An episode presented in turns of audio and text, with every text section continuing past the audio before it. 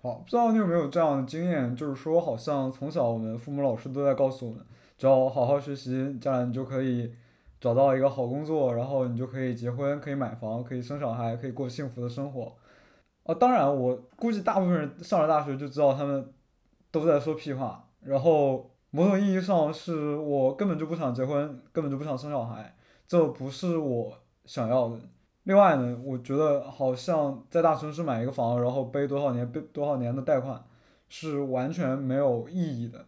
而大部分人呢，想说在大城市嘛，他就只有打工，呃，在大城市打工，单身租房，就这样下去。那我大学的时候就在想，为什么我们要这样过生活呢？以及除了父母老师口里面描述以及他们自己过的那种生活之外，我们的生活还可以怎么过呢？那是不是就只有在大城市打工租房单身一辈子这样的？当然没这么绝对了，可能绝大多数人也不会单身一辈子，就只是我们被允诺的那种幸福生活没有了。那么我们的生活到底有一个什么样的目标呢？我相信大多数人都不想过像我刚才说的那种就是打工租房的生活嘛。好，那我今天介绍的这本书呢，叫做《The Pathless Pass》，作者 Paul Miller。呃，这本书。呃，Paul 呢，他让我觉得很有意思的一点就是，他可以说是美国的小镇做题家。哎，为什么他说他是美国的小镇做题家呢？好，就是其实你我刚才所所说的那种，某种意义上也是被描述的美国梦嘛，就是说你从小好好学习，然后找全职工作，你就能有一个幸福的家庭，你买房可以养两个小孩这样的，但。呃，就是事实呢，对美国人来说，其实也跟他们生活的现实是不完全一致的。那好，我先介绍一下炮炮呢，是康乃狄克州的一个小镇长大的，然后他从小呢就是一个好孩子，你知道，就是那种门门课都拿 A 的学生嘛，因为喜欢学校，所以学习好。然后呢，在他最让我感觉小镇做题家的一点，就是在他。高中毕业的时候呢，他没有选择那些 elite school，就是像常青藤啊这样的学校，他选了他们的康乃狄克州立大学。他做出这个选择的原因是什么呢？是因为他觉得在那边看篮球，篮球票便宜，因为康乃狄克大学的学生可以用五美元的价钱去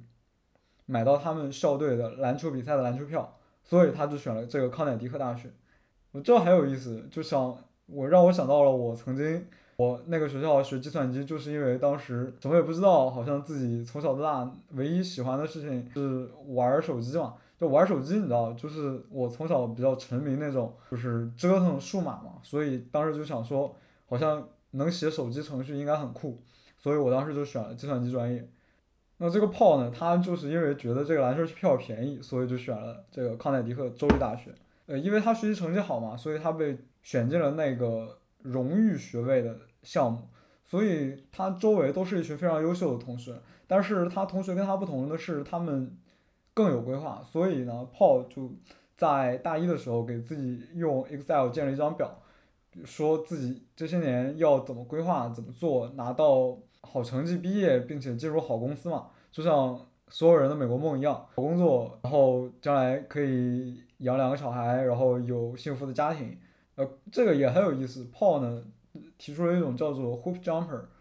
他呢就是一个 Hoop Jumper。Hoop Jumper 是什么呢？就是说他是在玩学生这个游戏，而并不是认真的在学习。就是说，Paul 努力只是为了摘得那个好成绩的果实，而并不是为了学到知识来帮助自己个人进步啊这样。所以呢，他做了什么呢？他是全选那种最简单的课，最好拿分的课。然后在课上也都积极努力，和老师打好关系。然后最后呢，他想当然的很好的毕业。然后在假期呢，也都去做各种各样的实习。最后呢，他手里是在毕业的时候呢，有着好几份非常好的实习，并且然后也有一个成绩非常高的学位证书。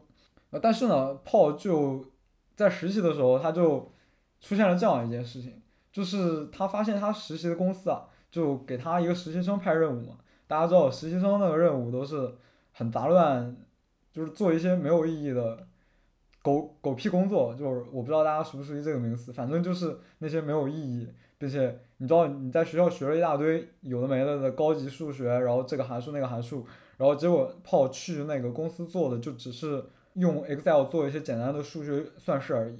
呃，但是呢，那个工作就特别忙，你知道，就是嗯，活量大嘛，所以他就特别忙，但是他就觉得我靠，这根本不是我想要的生活呀，就我想要的生活是我觉得这个工作至少对我来讲应该是有意义的，因为当时有一个他一起工作的，就五十，他跟一个五十多岁的人一起在一个隔间工作嘛，然后他就发现那个人每天就上上班，然后在上班就看新闻，看完新闻，然后把那些新闻打印出来，然后就下班了，然后他说干我不要过这样的生活，然后他就开始去寻觅，那么我不过这样的生活，我到底嗯要怎么做呢？所以他第一个解法是我要找一个好工作，然后他就进到了咨询业。呃，咨询业可能国内不太发达吧。科普一下，咨询业呢，就是叫他进的叫做 Mckin McKinsey 那个公咨询公司，它叫 Management Consultant，就是管理咨询公司。就是说，他那个你知道，你新开一个公司，你不知道怎么运营，但是你可以去找那些咨询公司，让他给你把组织的结构啊什么都给你办好，这就是咨询公司。而咨询公司，你想当然我。知道就是一个公司从组织架构啊这些东西怎么做都是非常复杂的，所以咨询公司他们薪水很高，但是工时很长，就大约我说他们当时的平均工时在一周六十个小时，打破了大家美国不加班的印象啊。炮呢，当时这故事还蛮有趣的，就和蛮英雄主义的一个故事，就是说泡的那个康乃狄克大学，它其实没有在这个 McKinsey 的那个公司名单上，就是 McKinsey 他们，你知道。好公司，我给你那么高的工资，我肯定有筛选标准嘛，因为很多人都想要进来，所以他们的筛选标准就是学校，他们卡学历背景的，就跟国内一样一样的。然后他卡当时卡的呢，就是常春藤，常春藤，然后常春藤呢，然后他那一年呢，就是再往下卡，但是也没有卡到炮的学校。那反正炮就是通过各种各样的努力，大家知道炮就是特别好的学生嘛，然后他就是反正也通过。努力进入了这个公司，然后他就觉得靠，我人生根本起飞，好吧。然后当进入这个公司以后呢，然后他就发现这些同事啊，大家都是超级好的学校，elite school 毕业的嘛。然后大家都是什么哈佛啊、麻省的商业学校毕业的，所以呢，炮自然而然的嘛，你知道，当你周围围绕着一群人，大家他谈论一件事情，他自然而然的可能就变成了你内心的渴望，叫这种叫欲望的可复复制性嘛。就是说，我们欲望大多不是从内心散发出来的。就是说，你想想，比如说今天你买一件新衣服，或者买一双鞋子，大概率是看到谁穿了，或者是就是模特照嘛，都觉得那就是一种欲望的复制。而泡呢，也复制了这些他的士们的欲望，于是他就想，我也要进一个好的大学，然后读一个好的研究生文凭。于是呢，他在。这个麦肯锡公司待了两年以后呢，他就申请了学校，就是 MIT 的 MBA 项目，呃，但是呢，他呃最后呢，他也得到了这个 MIT 的 offer，但是这中间发生了一件事情，就是他的祖父在这个期间呢罹患胰腺癌，呃，大家知道胰腺癌就是乔布斯罹患胰腺癌几个月之后就没掉了，这很可怕的癌症，然后他。祖父呢，就是老人家嘛，又患了胰腺癌，然后就是就所有的亲人都飞到阿尔桑那跟他告别嘛，然后炮也回去了，但是炮发现自己不断的在担心公司的工作，然后甚至在他祖父闭气的时候呢，他居然在周围的咖啡厅查看工作上的邮件，于是他就感到非常非常的自责，然后他就陷入了一种叫做存在主义危机。叫什么叫存在主义危机呢？就是说，当你遭受了某种意义上的重大失去的时候，你就会问一些人生最基本的人生三问嘛。那炮就当时就问：我活着干嘛？然后我真正想要的是什么？以及我死的时候，我想要怎样回看我的人生呢？呃，就是说怎样我才能在死的时候并不遗憾这样。然后这三个问题不断在他内心盘旋，以及他内心无限的那种惆怅感。然后伴随着这种惆怅感，以及带着这三个问题，他进入了他的 MIT 生涯。后他发现，最终自己对三个这个三个问题的解答是 relationship matters，就是说他发现身边的那些亲情关系以及跟朋友之间的亲密关系呢，都是才是对他最重要的。而不是达成某一个目标。于是呢，Paul 在 MIT 期间呢，他过成了同学口中那个把生活过到极致的人，就是说他真正真正的享受在当下过当下的生活，而不是为未来而感到焦虑。所以他同学说他把生活过到最好。呃，但是呢，反正 MIT 你在里面念书嘛，念书念一段时间，你总要回去干嘛的，该干嘛干嘛。就是说，人生不永远是假期嘛。那呃炮在那边读了两年之后，积蓄见底，并且背了七万美金的债，然后他就又回到他的咨询业。但是呢，本来一切好像都会回到正常轨道上发展，这个时候呢炮就遇到了另一个问题，就是他遇到了。健康危机，什么是健康危机呢？就是他生病了。你知道健康危机呢？这说大说大不大，说小不小。你就是他遇到了一种怪病，这个病叫莱姆病。但是呢，他也并不典型，所有的医生刚开始都是查不出来。然后，但是呢，这就是类似于感冒，但是他不会像感冒一样三天五天你吃个药就走掉了。但是这个莱姆病呢，就是不会消失。于是可能和大多数人一样，就是当你你在公司的时候，你突然患了某一个说大不大说小不小的病，你也不敢就是说我请假，我把工作都不要了，我马上去治这个病。大多数人都不会这么选，所以泡就刚开始就是坚持，但是他就发现自己越来越痛苦，然后以及工作上积累的那些压力呢，已经几乎把他打垮了。于是，在坚持了五个月之后呢，他就跟他的经理说这件事情。他的经理人也很好，就告诉你先去带薪休假一个月，然后把病治好。但是神奇的是呢，一个月并没有好，并且远远没有好。所以呢，炮就从带薪的假期转为了不带薪的假期。呃，直到呢最后，其实这个病经历了十八个月才终于好转。这期间呢，炮也非常的绝望，啊，每天都在问自己。自己到底会不会好？如果我不会好的话，别人会怎么看我？如果我不会好的话，我的人生会怎么样？那可能是大多数人患病的一种想法吧。就是说，当你患病了，你脑袋里就知道你不要去想那个我不会好这件事情。但是你有的时候你就是忍不住想过去，然后你就会有一种靠好绝望、好绝望、好绝望的感觉。那 Paul 的绝望呢？他贴了他当时写的一篇 blog。我可以贴在 show notes 里面，大家去看一下。那他病好了以后啊，就是接着回到这个公司嘛，这公司蛮好的，他走了十八个月，居然还让他官复原职。呃，但是 Paul 却发现事情越来越不对劲，他没有办法再像以前一样回到他的工作岗位了。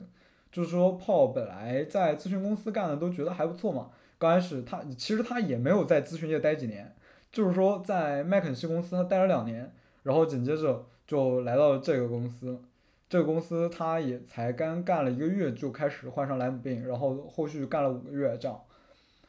但是他发现他并不像以前那样可以投入他的工作中了。在开会的时候呢，他就完全的不会去专心开会，不会想开会的内容，他脑袋里就是充满着一些奇怪的问题。他开始问。我的同事们是高兴的吗？他们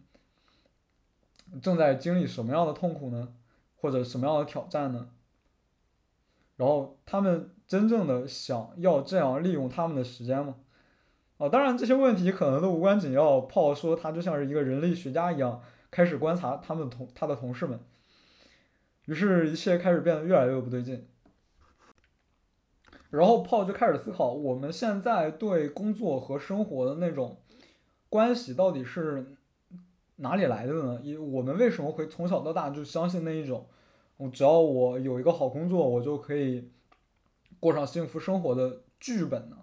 啊，当然这个东西，它有两个学者他们研究，他们管这个东西叫 life script，叫做人生剧本。大多数文化对我们的要求都是你三十五岁之前你要大学毕业，你要念研究生，你要结婚有好工作生小孩这样的。那其实是他们发现，这就像一剧本一样，它并不是逻辑严谨的说，只要你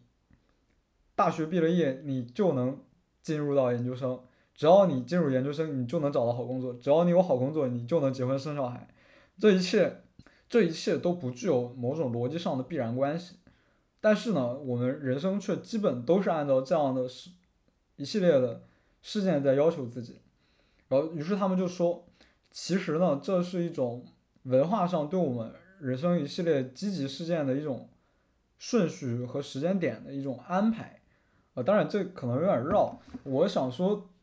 就是大概的意思是，就是这一切都是像一种故事，而并不是逻辑上必定会发生的事情。就是说，它是一种叙事，而并不是一种必然。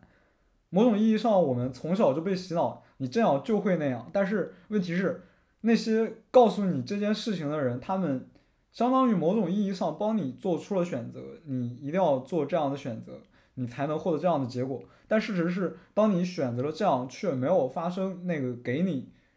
就是那个答应你的事情，比方说幸福的生活，那个给你讲这件事情的人，他并不会对你的选择或者对你的人生负责，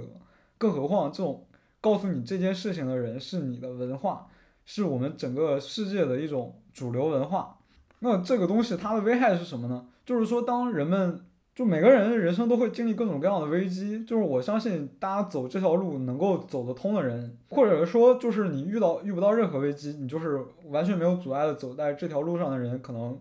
凤毛麟角吧，就是不能说完，绝对没有，但凤毛麟角。就是当人们发生了一系列的挫折的时候，他们发现自己不知道该怎么做，就是我不知道我该怎么想，不知道该怎么做。这我如果无法达到这件事情的话。我人生怎么样了呢？我是不是我的人生不值得过呢？我的人生是不是永远不会幸福呢？好像这种叙事反过来成了套牢我们的一种牢笼。那么，如果反过来讲，那么我们国内那种大家如果没有接受这个剧本，而是看清了现实，但是你就好像另一种叙事就是告诉你，现实就是这样，你必须得认清这个现实，你要跟现实妥协，你要做这件事情。你就是要在公司工作，然后你就是要每天处理一大堆乱七八糟的垃圾事情，然后你还得不到什么想要的生活，就甚至你全部的时间都是被你那些垃圾工作挤占了，你没有时间陪你的小孩，没有时间陪你的家人。或者说，其实我们某种意义上总结来讲呢，就内化了一种叫世界级的智慧，它告诉我们，对于名誉来说，我们失败的传统比成功的不传统。来的更好，好，那炮脱离了这样的剧本叙事以后，他发现了什么呢？就是在二零一七年，他，呃，炮已经辞职了嘛，然后他开始筹备准备自己的 podcast，他跟一些很多同样离开他们工作的人进行交流，这些人呢，他发现他们人生大多数都遇到了各种各样的乱七八糟、狗屁倒灶的事情，就是比如说 unexpected layoffs，就是说。莫名其妙的就被 lay off 了，你知道，就是被被辞退，然后换工作的时候呢，有多么的焦虑，然后以及人们无法把人生走上那条所谓的正轨，他们的那种无希没有希望的感觉，绝望。我不知道你会不会有这样的感觉，反正当我大学毕业的时候，我感觉，妈的根本无路可走，我人生大多数时间我都在，就这么讲，就是说，当我人生。大学前多就多少年，我都必须把我的全部注意力 focus 在学习上面，我没有办法分出精力去想我人生到底是怎么样的。就是说我某种意义上我没有做出这样的选择，却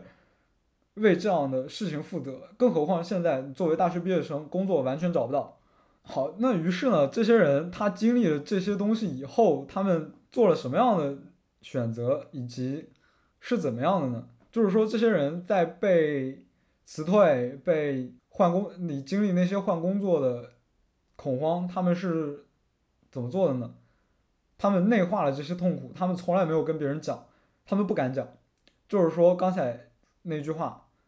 ，feel conventionally。然后进一步来讲呢，Paul 也采访了一些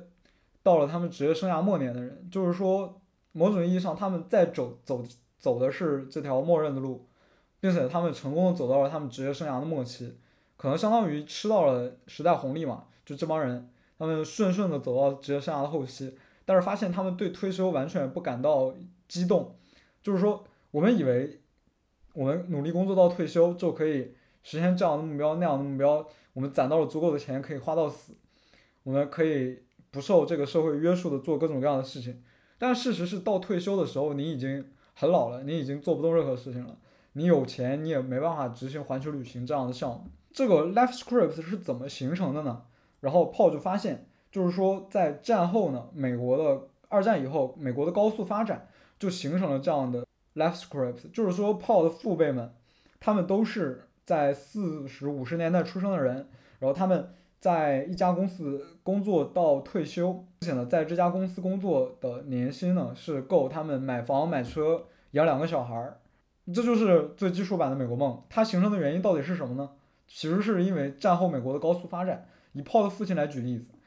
炮的父亲在的供职的一家公司根本算不上大公司，就某种意义上他吃到了时代的红利，就是这样。在前二十年呢，他供职的前二十年，这个公司的销量每年平均增长百分之十四，而到了后二十一年呢，则增长百分之四。百分之十四到底有多夸张呢？就是现在硅谷。增长最快的科技公司也就只有到这个水平而已。那 Paul 就在文中总结，他他爸根本就是坐上了火箭船，好吧。然后，但是他就没有，这个东西跟他个人的努力到底有什么关系呢？他不过是吃到了时代的红利而已。然后他们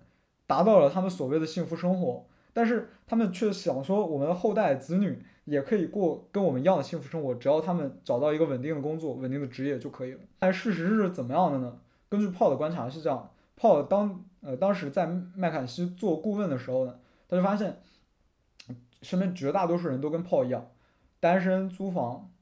，Paul 三十岁了都还在单身租房，并且过着看似比较节俭的生活，呃，但实际上呢，这种比较节俭的生活只是他的一种自恃而已。当他辞掉工作，然后不停的缩减开销以后，他发现自己那种看似节俭的生活，每年居然能花掉十万美元。当然，就是真的是单身租房，没有家庭，没有小孩，没有结婚，没有约会，都只是花掉十万美元，就只因为在一个纽约那样的地方，然后周围呢有走入家庭的那些人呢，也是因为呃就是天价的孩呃儿童托管嘛，然后负担不起养小孩。或者另外呢，也有各种各样加班之类的事情，也根本就是无法负担得起，然后并且也都是对未来感到绝望。然后炮刚才所说，他经历了健康危机嘛，然后回来以后，他就想说，哎，那我到底要过怎样的生活呢？啊，当然，健康危机之后，他又经历了一轮生存存在主义危机，就是说他在祖父离开时候的那些问题，他又重新审视了一遍，然后他就给自己排了一个。list 就是每天早上 iPhone 都给他跳通知的那种，然后他排排了四个事情，然后依次排先后顺序，排依照优先级排先后顺序。他的第一个是健康，第二个是关系，第三个是有趣以及创造力，第四个才是事业。那什么意思呢？就是说，当这些事件发生冲突的时候炮会把这些优先级套用到冲突的事件上去。做抉择，然后于是有了这个呢，炮就发现自己逃避工作，每天都不想上班，然后嗯，你知道那种顾问公司大家都是玩命的工作嘛，然后炮就发现自己每天中午的时候吃完饭回来都到那种午睡的地方小睡一下，啊，就长此以往呢，就是他就被他的主管约谈了嘛，嗯，想当然就是绩效问题，那于是走到这一步，炮也当仁不让的。或者是那么炮就理所当然的辞职了，哦，没有下找下一份工作，然后直接辞职了。当然，炮说他辞职的时候他没有太多的未来的计划，只是觉得现在这样的生活确定的痛苦是不可持续的。好，于是他辞职了以后，他在想什么呢？然后他就开始检视前一段时间自己到底为什么处于那种状态，处于什么样的状态呢？他就引用了一个比喻，这样想。他说，就像石头里面卡了一块 pebble，这 pebble 啊，它应该是鹅卵石，你知道，在鞋子里面卡小石头是不舒服的，卡鹅卵石就更是难受的要命，就是每天工作都是难受的要命的感觉。他最终做出了辞职的决定。于是炮在辞职了以后，就开始检视当时为什么会有这种感觉呢？然后他就发现了，其实自己是走到了一个职业倦怠的状态。哎，什什么叫职业倦怠呢？翻译英文是 burn out。当然，burn out，呃，我刚才 Google 的话，它的翻译是倦怠。当然，这就跟国内职业倦怠应该是一个意思。哦，什么是 burn out 呢？burn out 就是人们开始远离自己的情感，并且逃避工作，就是说你变得越来越麻木，你屏蔽自己的情感，然后就只是机械的工作而已，甚至有的时候你就是逃避工作嘛，你就国内那种职场老油条嘛，一个意思嘛。呃，那谁更容易陷入 burn out 呢？就是一个美国的心理健康诊所的医生就发现那些。真的努力奉献的员工是更容易陷入 burn out 的，就是说他们努力平衡自己的工作，努力工作，然后平衡与上级之间的关系。当上级压越来越多任务下来的时候，长期以来他们就陷入了一种类似于 burn out 的状态。然后这个医生呢就提出了两个问题，就是说如果机构的价值观与个人的价值观、道德能和能力截然相反呢，就是说你进到了错误的机构。第二个呢是。就是个人寻求达到机构要求的标准，但是却做不到呢。就是说，某种意义上，就是企业的文化和员工的个人的标准、生活标准以及一些准则，形成了某种意义上的错位。呃，就是说，企业它对你有一套要求嘛，就是那种叫企业文化，叫比方说，一般的国内的企业，它都会要求你加班，然后国内没有这样的规定，可能日本它一般会要求你穿正装啊这样。然后，并且你要对上司有绝对的服从性，这样。但是不是所有人都愿意做这件事情的？就是说，Paul 在文中讲，他说我本来可以讲对的事情，穿对的衣服，然后更多的时间取悦我的管理者。但是这是我们真正想要的生活吗炮觉得远远不是，就是这样，就是某种意义上你得不到任何的回报。比方说刚才所说的那种，你能有幸福的家庭生活，然后养两个小孩，然后并且也能负担得起房子，这是远远做不到的。因为现在房价很夸张嘛，你知道，对于美国的上班族，他在纽约上班一般都是买不起房的。你像 Paul，他虽然一年赚二十万，他还是跟他室友合租，在曼哈顿周围的地区，每天还要通勤好长时间去上班。那问题是？我既有确定的痛苦，又无法过一个我想要的生活，那么我干嘛还要上班呢？对不对？所以炮就最终呢做出了辞职的决定，并且在辞职以后呢，炮是花了很长很长的时间去探索我到底应该。期待着什么样的职业生活，以及过什么样的生活？他是不是陷入了我们常常想的那种无业游民的悲惨生活呢？你失业，你付不起健康保险，付不起牙医账单，这样那样的悲惨生活，就听着毛骨悚然的那种生活呢？好，我这期节目呢分上下两集，我我觉得这本书它真的是足够的发人深思，所以要把它讲的详细一点，并且今天我也是试了一种。比较新一点的讲述方法，呃，如果你喜欢的话，欢迎分享给你的朋友。如果你的朋友也对工作这件事情感受到慢性的职业倦怠的话，不如分享给他看看，看看泡对人生的真谛的解法是不是可以给他一些启发呢？关于人生真谛的启发，我会在下一节带。我们周四见。